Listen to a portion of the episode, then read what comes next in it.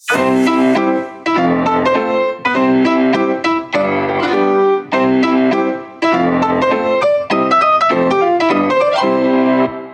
príbehy, ktoré počujete v tomto podcaste sú pravdivé. Mená môžu byť pozmenené a upravené.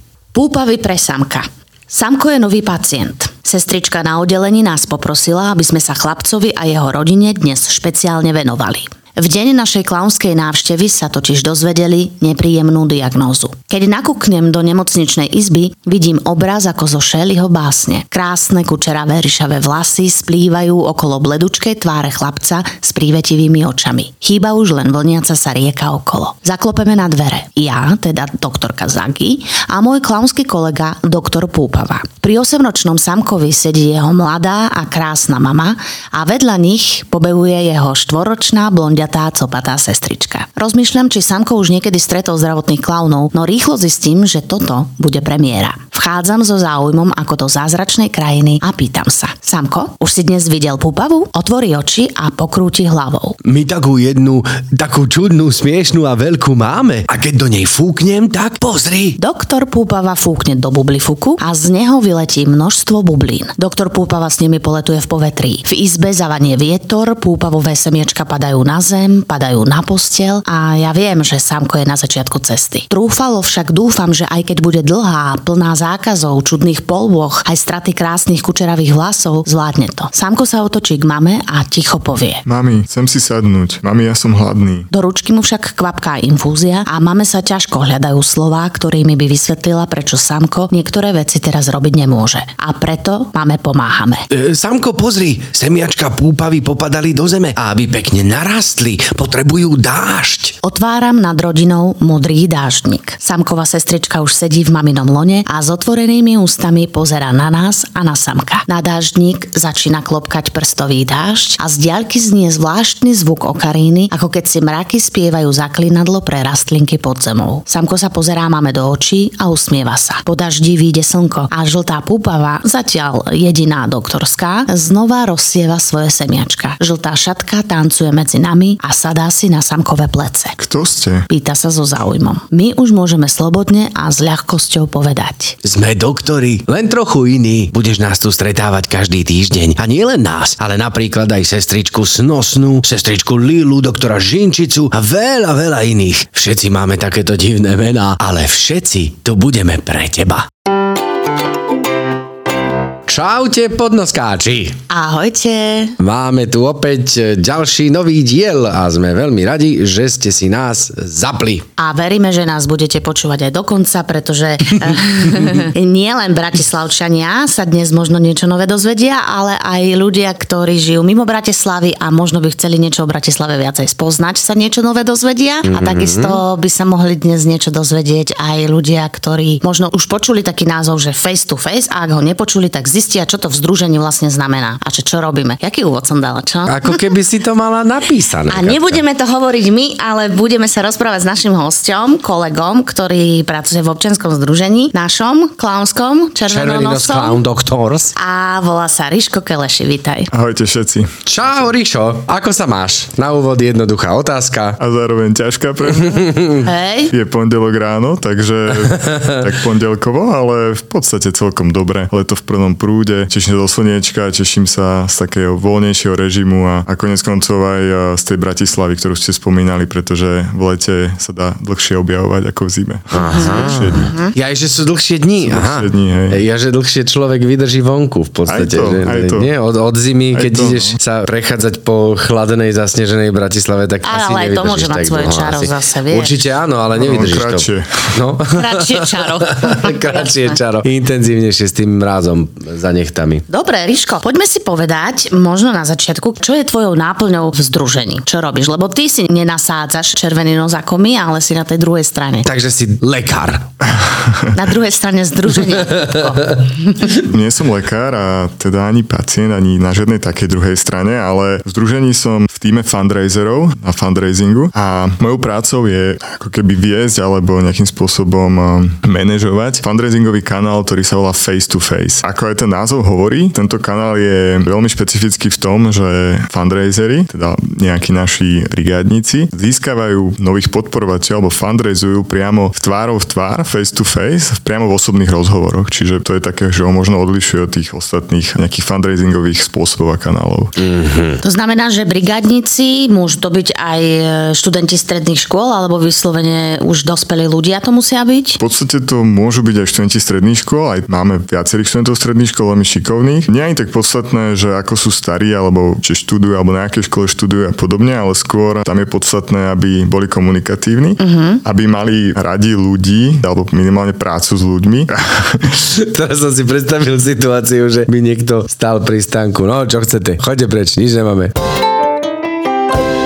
Oni sú kvázi takou tvárou združenia, možno sa dostaneme k tomu, že ako to celé prebieha, ale to najdôležitejšie je, aby teda boli komunikatívni, aby boli stotožnení s tým, čo my ako Červený nos a čo zdravotní klauni robia. Aby boli preto nadšení doslova, ako správny fundraiser. A čo oni robia? Oni sú na tej ulici alebo sú na nejakých konkrétnych miestach? Alebo ja si to teda tak predstavujem, hej, že sú tam nejakí mladí ľudia a spýtajú sa ma, že môžem vás na chvíľku zastaviť a poviem nie, ponáhľam sa a oni, že dobre a idú za ďalším, hej, a takto zháňajú ľudí, ktorí by mali chvíľku čas sa zastaviť, aby mohli niečo o združení povedať, alebo moja predstava je úplne milná. Nie, predstavíš to relatívne správne. Presne takto to nejak funguje. Možno len doplním, že v podstate, presne ako si povedala, títo fundraisery mladí sú na nejakých stanovišťach, ale nie len na ulici. Snažíme sa byť všade tam, kde sú ľudia. Taký základ, že na to, aby sme vedeli oslovať ľudí, musíme byť tam, kde ich je veľa. Na vlakovej stanici, hej? Takže Na kúpaliskách. Teraz na kúpaliskách. v Bratislave sme teda si nevybrali. Á, dobre ste urobili. Takú jemnú iróniu možno cítiš v tom, čo som povedal, ale Ale veď naša stanica je krásna, Ríško. Nádherná.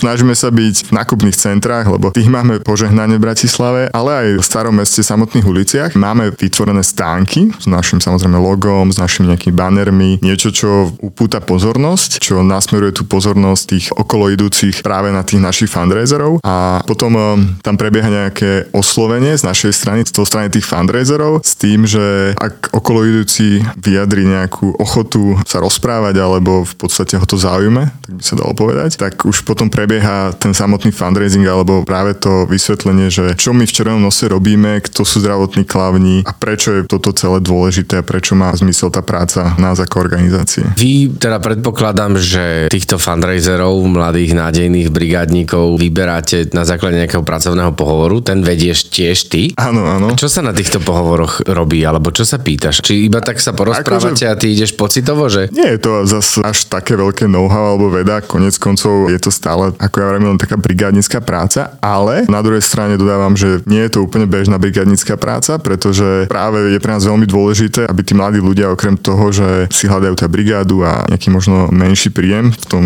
živote študentskom, tak je veľmi dôležité, aby naozaj chápali, že ako to u nás celé funguje, aby sa preto nadchli a aby to brali aj ako niečo viac ako len tú brigádu, pretože keď niekomu chcete vysvetliť tú misiu, tak aby sa on pre ňu nadchol, tak vy sami by ste mali byť pre ňu nadchnutí, alebo určite to nefunguje, keď to nejakým spôsobom iba sa snažíte hrať. Čiže na tomto si zakladáme, aby tí ľudia tak typovo pasovali do toho nášho týmu v organizácii, aby sa nejak stotožnili s tou kultúrou, ktorú tu máme v Červenom nose. A teda áno, no ako som spomínal, tá komunikatívnosť je ešte veľmi dôležitá, takže toto sa na tých pohovoroch snažíme nejak preveriť. Snažíme sa nejak zistiť, že či ten človek má na to nejaké predpoklady. Uh-huh. je to práca s ľuďmi, takže ľudia oslovujú ľudí a ľudia sú rôzni. Stáva sa aj niekedy také, že príde nejaká negatívna reakcia, alebo nebodaj nejaké také, že krízové, že niekto začne a dajte mi už povedať, alebo čo, vie, že pripravujete tých ľudí aj na toto, že môže sa to stať a ako sa s tým vysporiadať? Samozrejme, toto je niečo, čo napadne každému, kto vôbec nad face to face, myslím si, že uvažoval, pretože tak logicky človek predpokladá tie negatívne reakcie, alebo možno v nás taký ako alarm hlási, že toto môže byť taký tenký lat, ale reálne v tej praxi, ako to už robíme teraz nejaké obdobie, tak eh, tých negatívnych reakcií je naozaj zlomok. Že keď by sme zobrali, že negatívnych, že A negatívnych v akom alebo možno skôr v takom, odmietavých. v takom nie, že- ako si sa, myslím, že Kubo pýtal, že by niekto zareagoval, že, že vám povie, že neotravujte ma, alebo vyslovene nejak začíname čo vyčítať alebo podobne, tak takých je naozaj, že zlomok úplne maličký. S čím sa stretávame? Množstvo ľudí ako keby sa ponáhla a nemá čas, mm-hmm. čo sme aj čakali, ale je to ako keby úplne v poriadku. My si veľmi dávame záležať na tom, aby aj naši fundraisery vedeli, že kde sú tie tie hranice toho oslovenia, že kde je vôbec tá hranica toho, ako niekoho zaujať, pretože verím aj si myslím teda ja osobne, že pokiaľ je to robené tak prirodzene iba po tú spomínanú hranicu, hej, že dajme tomu iba oslovenie a v prípade ten človek, keď neprejaví ten záujem, tak nepokračujeme ako keby. Mm-hmm. Sa veľakrát riadíme heslom, že niekedy je menej viac. Mm-hmm. Alebo my nepotrebujeme na tých ľudí tlačiť, my skôr im dávame možnosť. My ako keby potrebujeme byť vidieť, potrebujeme im vysvetliť, že niečo takéto vôbec existuje, že niečo takéto sa deje ako zdravotný clowning, ale našim cieľom nie je ako keby toho človeka nejakým spôsobom priviesť tej podpore bez toho, aby on to sám chcel, pretože ja to aspoň vždy tak hovorím, že my tu nie sme niekto, kto s ním podpisuje zmluvu alebo nejaký paušál alebo nejakú viazanosť. agenti. Že- Čiže nesnažíte sa im predať niečo, ale skôr tak. taká osveta alebo taká informácia, že vlastne čo robíme, ako robíme, oni sa môžu pýtať a Áno. oni im odpovedajú. Aj keď ten človek by sa rozhodol, tak to poviem, že podľahol nejakému nátlaku v tom rozhovore, alebo by sa nechal nejakým spôsobom manipulovať, tak on keď v podstate rozhovor ukončí a prejde za roh, ako sa vraví, tak v tej chvíli to môže celé rozmyslieť a zrušiť. Čiže pre nás to nemá absolútne žiadny ako keby význam nejakým spôsobom ísť za nejakú hranicu tej slobody toho človeka, pretože ako vravím, tam ho my na nič nenalákame. On celý čas slobodne sa rozhoduje buď podporovať tú prácu združenia, alebo nie a kedykoľvek to môže aj prerušiť alebo stopnúť. Taký začiatok toho fundraisingu, teda face-to-faceového fundraisingu už bol vlastne pred obdobím korony, ale naplno sme ho vlastne rozbehli na ČSOB Bratislava Maratóne, niekedy na jar, to Áno, bolo áno. kedy v apríli si myslím. 1. apríla. A ty si vlastne vtedy tiež bol v stánku a chodievaš ešte stále do stánkov Áno, chodievam, priznávam. ako A- správny manažér. Ako správny manažer som aj medzi svojimi brigádnikmi alebo fundraisermi, ako ich voláme. A áno, je to veľakrát potrebné a myslím si, že aby som aj vedel nejakým spôsobom, o čom to je, lebo nie je to ľahká práca. Konec koncov aj preto vždy hľadáme ako keby naozaj takých schopných ľudí, pretože príjmať to, že z tých desiatich ľudí ťa možno polovica, niekedy aj viac, nejakým spôsobom odmietne, tak je ťažké niekedy. A na druhej strane je to úplne v podstate normálne a je to presne o tom, že každý má právo povedať, že nie, že sa ponáhla, alebo teda nechce ísť do toho rozhovoru a my to absolútne musíme rešpektovať aj chceme. Takže aby som to vedel celé nejakým spôsobom aj ja precítiť, aké to je, tak chodievam aj ja a okrem toho, že niekedy aj treba doplniť ten tým priamo na tých stanovištiach, lebo niekto vypadne a podobne, tak si myslím, že to potrebujem aj na to, aby som ich vedel nejak na to školiť a zlepšovať vlastne tú ich komunikáciu a ich nejak viesť tom. Ako dlho, povedzme, je jeden výjazd? Nemyslím teraz rozhovor, ale tak... Šichta. A, Šichta. Okay, šichta. Aká dlhá je jedna šichta? Lebo ja poviem pravdu, že moja Sára, 16-ročná, chcela brigádu, hej, a išla, že, že mami, ja budem rozdávať letáky v shoppingu. A dohodla si robotu na týždeň pred Vianocami. A po prvom dni povedala, že ona to už nedáva. Že to proste nedá. A to tam bola 5 hodín. A konec. Ako dlho to trvá, aby to bolo také akurát? My sme vychádzali z nejakých podobných projektov v zahraničí, tu sme si to nejak sami zvážili a vyšlo nám, že také 4 hodiny, že to je taký čas, čo ten brigádnik, čo ten fundraiser dokáže ako keby toto robiť, dokáže komunikovať naplno, dokáže byť nadchnutý, ale dlhšie už je to potom náročné. A tak sme aj nastavili tie služby, tie šichty, takže brigádujú fundraisery 4 hodiny a 4 hodiny trvá takéto stanovište. Niekedy je to 8 s tým, že sa striedajú a možno je dôležité povedať, že sú vždy v dvojiciach, pretože akokoľvek je to taká ako keby psychická podpora Áno, pre nich. super. A ešte by som ale chcel doplniť, keď som hovoril o tých nejakých negatívnych reakciách, alebo možno o tom, že veľa ľudí ako keby na to nemá čas, čo je pochopiteľné, tak z tých rozhovorov, ktoré prebehnú, tak tam je zase úplne drvivá väčšina veľmi dobrých a keď už ako keby niekto sa pristaví, tak tá samotná misia a tá samotná myšlienka toho zdravotného clowningu je veľmi dobrá na odkomunikovanie a naši brigádnici fundraiseri sú v tom veľmi dobrí a tie rozhovory sú už fajn. Čiže veľakrát takéto náročné v tom ako keby nejakom nezaujme sa vyvažuje práve tým, že v tých rozhovoroch práve ide tá dobrá, jak sa vraví, energia. Energia. Z toho oni potom čerpajú, lebo naozaj rozprávať o zdravotnom clowningu je podľa mňa skvelé, aj keď je to ťažká téma možno, ale má to veľký zmysel, veľké opodstatnenie a to ako keby cítia aj tí ľudia. Čiže už potom ten samotný rozhovor je veľakrát veľmi Príjemný. dobíjajúci, Áno. príjemný. Ty vlastne nielen, že chodíš takto do stánkov, ale rozprávaš ľuďom aj o iných veciach v Bratislave, takže ty celkom rád rozprávaš asi. Veď ale práve vyzerá. to som ja, že kedy to vlastne všetko stíha, lebo teda No. je na oddelení, chodí sem do domčeka, teraz chodí po tých stánkoch doplňať, školiť, zlepšovať komunikáciu s jeho fundraisermi a do toho vlastne ešte je náš Ríško ešte k tomu aj sprievodca. Áno, potvrdzujem. No, kedy spíš? Akože nie je to zase až tak časovo náročné. Keď to tak vidím na kolegyniach, ktoré majú tri deti a tú rodinu, tak ja v podstate som král času a mám ho strašne veľa oproti ním, že naozaj v tomto možno mám ten priestor, že som si stihol spraviť za minulý rok aj sprievodcovský kurz. A sprievodcovský kurz v rámci Bratislavy alebo nejaký taký akože všeobecný? Alebo... Tie kurzy sú rôzne, aj keď sú všetky ukončené jednou certifikáciou, ale tento, ktorý som ja chodil, tak ten bol vyslovene zameraný na Bratislavu. Uh-huh. Myslím, že je to jediný, ktorý je zameraný na Bratislavu. Relatívne už kurz takou dlhšou tradíciou, už z 50. rokov minulého storočia, takže aj sa tak hrdia, že ten kurz je kvalitný a teda musím potvrdiť, že naozaj bol dlhý alebo veľmi dobrý a veľmi intenzívny, takže áno, úspešne sa mi ho podarilo ukončiť a bola to teda jazda. Sú to väčšinou turisti, ktorých sprevádzaš, alebo aj vyslovene Slováci si žiadajú takúto sprievodnú aktivitu? Je to rôzne, samozrejme najviac sa sprevádzajú turisti, zahraniční turisti, ale robia sa rôzne prehliadky. Veľmi často chodia školy do Bratislavy z celého Slovenska na nejakú prehliadku, lebo tá Bratislava zažila veľa z tých dejín Slovenska, veľa aj z tých významných okamihov sa nejak udialo v Bratislave, takže myslím si, že je to zaujímavé pre každého Slováka a teda určite aj turistu zo zahraničia poznať nejak toto mesto. Ja sa musím priznať, že ešte som naplno nerozbehol samotné sprevádzanie, že zatiaľ v podstate nejakým spôsobom sa od toho dostávam, keď sa to tak, tak dá povedať. Tým, že naozaj len teraz som nejak ukončil nedávno tie skúšky, ale napriek tomu už pár tých prehliadok mám za sebou a zatiaľ ma to veľmi baví, že je to skvelá, skvelá Ty si práca. príliš comedy tu v Bratislave tráviš čas už nejakú dobu, hej? Si z, Bratis- si z Bratislavy? Áno, som. No, mm-hmm. takže v podstate od narodenia. Je niečo, čo ťa prekvapilo pri tom kurze, že wow, toto je teda Toto som nevedel. pecka. Aha. Môžem povedať aj nejaké také zaujímavosti, ale Povedz. možno by som ešte len predtým jednou vetou, že bolo pre mňa až neuveriteľné, koľko vecí o Bratislave som nevedel. Mhm. Na to, že som tu vlastne vyrastal.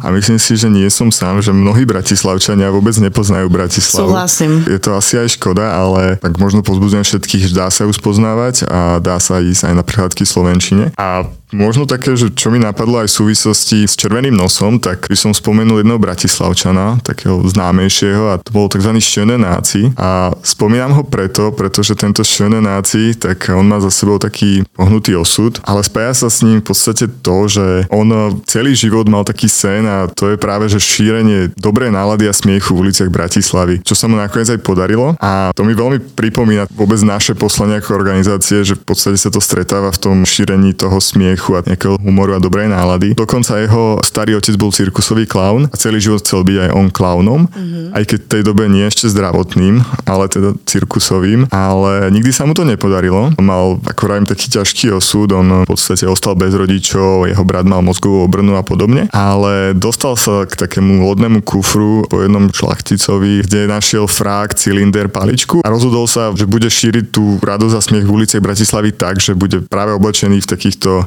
noblesných šatách a teda takmer celé dni chodil po Bratislave a, a, to a, známe. a zdravil všetky dámy slečných v troch jazykoch, ruky boskávam. A v podstate Bratislavčania ho milovali práve preto, že napriek tomu, že bol čudák, tak ako keby im vždy spravil ten krajší deň a oproti iným rôznym takýmto týpkom v meste, tak jeho mali veľmi radi, všade ho vždy pozývali a ako keby sa o neho tá Bratislava starala, že ho naozaj prijali a on miloval Bratislavu, Bratislavčanov a oni jeho a vlastne A on žil v akých rokoch? on sa narodil na konci 19. storočia, 1897 a vlastne žil 70 rokov až do 1967.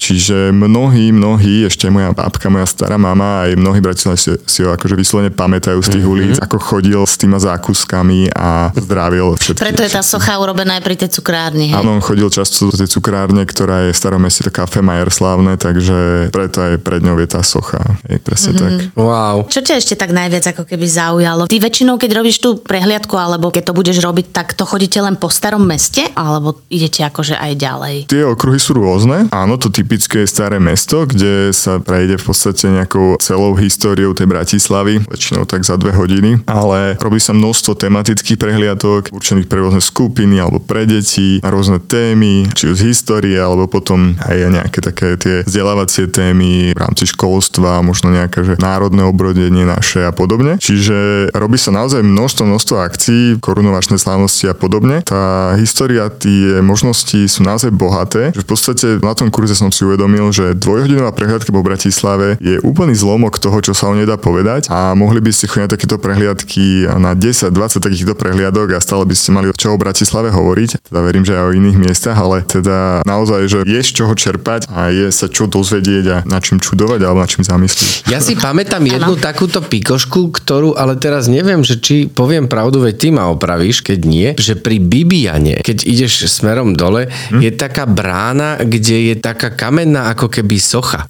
Že to postavil nejaký žiarlivý manžel svojej žene, aby Legenda ju sledoval. Legenda hovorí.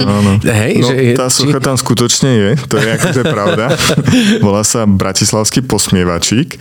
Pri nej je inak perfektná zmrzlina, taký tajný tip tu dávam, že tam nie sú ľudia, takže odporúčam ísť práve pri túto sošku na zmrzku. Áno, no tak volá sa Bratislavský posmievačík, tých legend ako vznikol je viacej. A jedna vraví, aj to určite nepoviem úplne presne, pretože má množstvo obmien, že išlo o v podstate dvoch sokov v láske, pričom práve ten, ktorý vyhral v tomto súboji o, o ruku dnešnej dámy, tak dal susedovi postaviť sochu posmievačika, aby sa mu tak do konca života celý čas, tak ten posmievačik tam bude posmieval, že teda on nad ním vyhral o tú slečnu ten súboj. Máš ešte takúto nejakú pikošku, že ja neviem, okolo možno domu svätého Martina je niečo také, alebo... Na hlavnom námestí No, no, alebo no, no. niekde. Bratislava ich má veľa, samozrejme, ako každé mesto. No, napadá mi možno taká zaujímavosť, také bratislavské číslo je 85 metrov a to kvôli tomu, že to je výška teda toho domu svätého Martina. Je to aj výška mostu SMP, na ktorom je takáto známa reštaurácia ľudovo nazvaná UFO a je to aj takisto hĺbka studne na Bratislavskom hrade. Trojica nejakých mier, ktoré majú číslo 85 metrov v Bratislave. To je ale úplná zhoda okolností, hej? To je taká zhoda okolností, ale tak už to tak nejak je, tak my to tak vravíme, že to je také bratislavská výška, no. bratislavské číslo. Áno. Podľa mňa veľmi málo ľudí, ktorí sa teda o to nejak špeciálne nezaujímajú, vedia o Bratislavskom hrade. Mhm. Mm-hmm. Ja som si minula, keď som tak išla okolo cez ten most, uvedomila, že ja vlastne o ňom ani veľmi veľa neviem. Áno. Ja si myslím, že viem jednu. Môžem no, povedať, jasne. že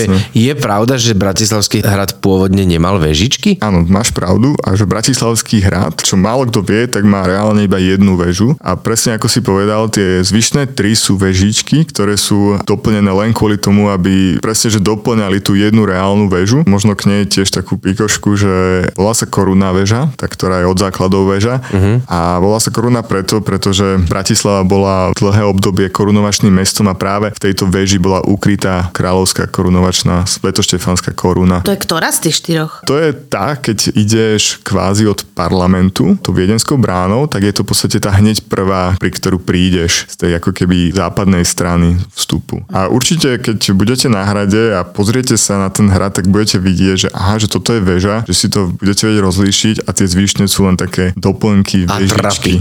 Aby to vizuálne Aby, nejako, aby, aby sme mali vyzeralo, taký, hej? taký hrad originálny. A teraz, jak tam vznikajú tie developerská Áno, tam v, historicky boli štvrte s rovnakými názvami, teda Vidrica a vedľa Zuckermandel, ale dlhé obdobie to tam bolo bez nejakej zástavby, no a teraz tam vzniká developerský projekt. Uvidíme, ako to celé dopadne, ale tak vierime minimálne v to, že to prepojí ako keby zvýšnú časť toho mesta s tým hradným kopcom a že to centrum sa nejakým spôsobom trošku ako keby tak rozšíri, alebo minimálne Bratislavčania, teda turisti budú mať ďalšie nejaké nové ulice, štvrte. Možno tam vznikne lanovka na hra. A mala by tam vzniknúť lanovka Čo? na hra. Fakt? Slubujú, že tam vznikne lanovka Ja som na to hra. úplne trepol. Má tam vzniknúť presne taká malá lanovka na ten hradný kopec. Je to už aj v nejakých vizualizáciách, čiže také prísľubné. No. Hej, no uvidíme, ale tak ak áno, tak to bude samozrejme skvelé. Bude super, aj pre no. turistov, aj pre ocikov v podstate. Hej. V Čechách veľa miest to má presne tak, že kúpiš si listok na električku ako keby a v rámci toho ti platí aj tá. V niektorých mestách sú to zubačky, v niektorých sú to naozaj že Hej. lanovky a ty prídeš, štikneš listok, ideš ďalej, že je to super, tak by to bolo super aj tu. Len sa obávam, že dopravnému podniku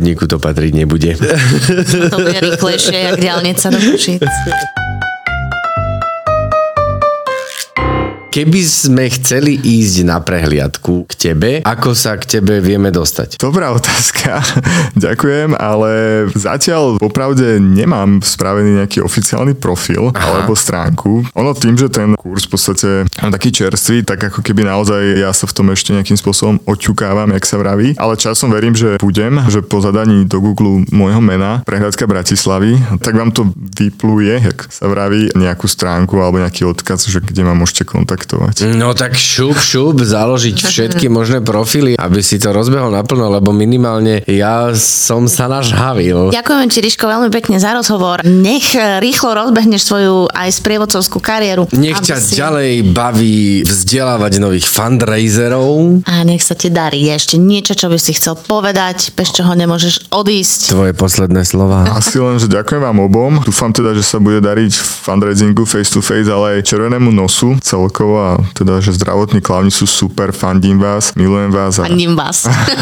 Aj my ťa Skúsil by si povedať niečo iné. Presne tak. toto je možno odkaz, ktorý chcem povedať za mňa, že podľa mňa je to absolútne skvelé a potrebné, čo robíte, takže super. Ďakujem vám všetkým. Ďakujeme No my ti ďakujeme, že si s nami strávil tento čas. My sa počujeme o dva týždne. Určite poslucháči. na to sa môžete spolahnúť. Čaute. Ahoj. Čaute.